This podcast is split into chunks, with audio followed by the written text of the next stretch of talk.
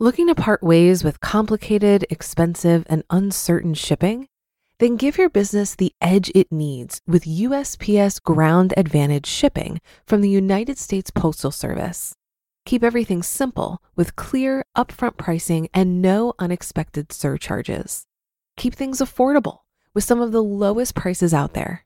And keep it all reliable with on time ground shipments. It's time to turn shipping to your advantage. Learn how at usps.com/advantage.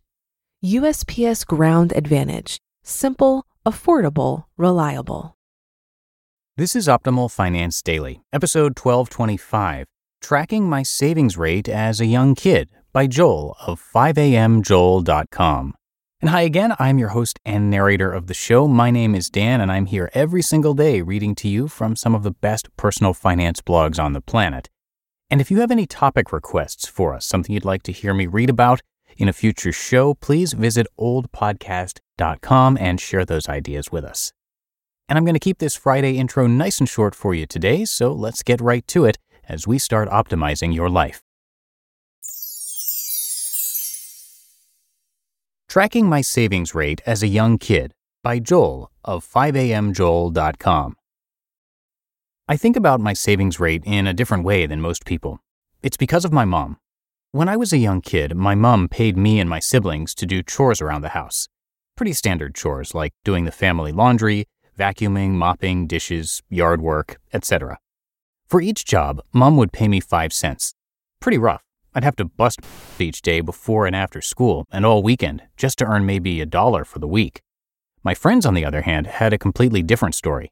Their parents would give them a pre negotiated weekly allowance for doing one or two simple things, such as keeping their bedroom tidy or doing their homework. Easy stuff, stuff you had to do anyway.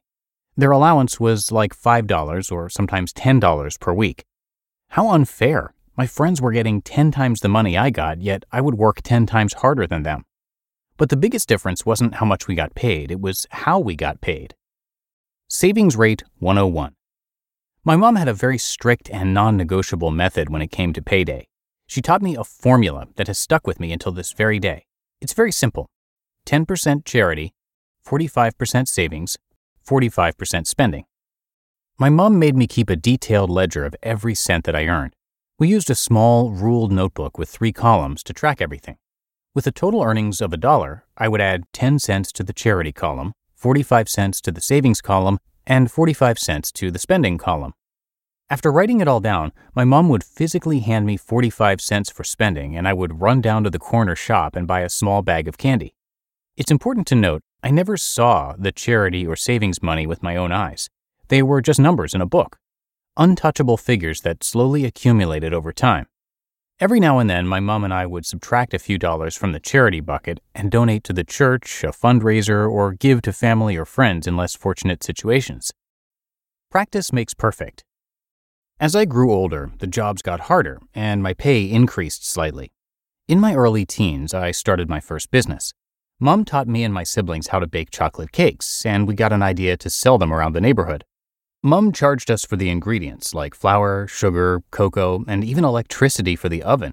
We would bake a whole chocolate cake for the cost of maybe $1.50 and be able to sell it for like $8, four large pieces for $2 each.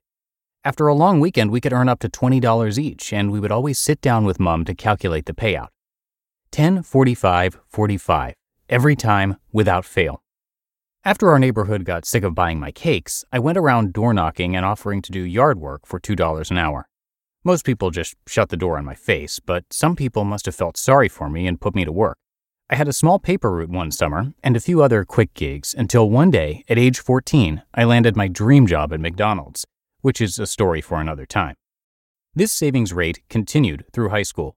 Throughout high school, I always had more money than my friends. Even though I was only spending 45% of my earnings, I was going to the movies a lot, buying my own clothes and sports gear, and paying for gas whenever we drove somewhere. Apart from food at home, my parents barely paid for any of my activities or expenses. Actually, my mom always paid for train tickets to get me to and from high school. Everything else I had to buy for myself. Everything came from my spending account. Savings were never touched. Charity was always given away. Savings really means investments. My mom always told me the savings bucket could never be spent, ever. I just grew up thinking it was money that was simply not mine. At one point, I believed that all adults had a large savings account, and the older the person was, the bigger your balance was. Oh, how I was so wrong. Today, over half of all Americans don't have any savings at all. None. Zilch. Nothing for retirement at all. But then, one day, my parents let me spend my savings. All of it. When I was in my last year at high school, my savings account had about a $7,000 balance. I was 17 years old, and all of my friends were buying cars, most with money gifted from their parents. I begged my mom to let me buy a car with my savings money, but she refused. If you don't know by now, cars are an absolute money suck. I was smart enough to work out that I would never be able to save enough money for retirement. I had to get my savings to start growing and earning money by itself. That's when I started looking at my savings account as an investment account. My parents and I bought our first real estate investment property. Quote, Saving is a disease. Daniel Higgins. Savings is really a disease. Whenever I compared stories with kids at school, they had no idea what a savings account actually was. Most had no idea what tithe was. Some couldn't even calculate 45% of any given number, let alone their savings rate. Money apparently grew on trees for these kids, like a renewable resource. Later, I realized that even though some people save money, they have no idea what to do with it. They had never done the math around how long it will take to save up X money for retirement. Hence, my friends and I grew further and further apart financially. Technically, I'm a millennial, and you can see the current financial landscape of kids I grew up with in a link in this post. Ouch! So, what is the ideal savings rate? Back in the day, most people would just answer this by saying, save 10%. Just save 10% of everything you make, and magically you will accumulate enough money to live a rich and happy life. But I disagree. Today I would answer this question by saying earn as much as you can, spend as little as you can without destroying your happiness, learn how to invest the rest, and don't save anything. You just listened to the post titled Tracking My Savings Rate as a Young Kid by Joel of 5amjoel.com. It goes without saying that a lot of people don't know where to start when it comes to investing. Many think you need a lot of money to invest. Some put off investing because it doesn't seem urgent. Acorns makes it easy to start automatically saving and investing for your future. You don't need a lot of money or expertise to invest with Acorns. In fact, you can get started with just your spare change.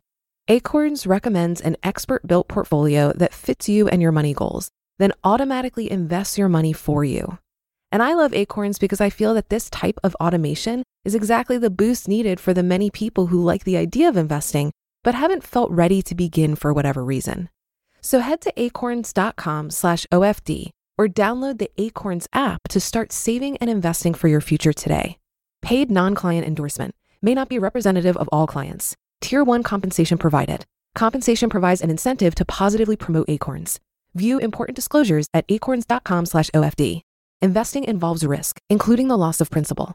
Please consider your objectives, risk tolerance, and Acorns fees before investing. Acorns Advisors LLC. Acorns is an SEC registered investment advisor.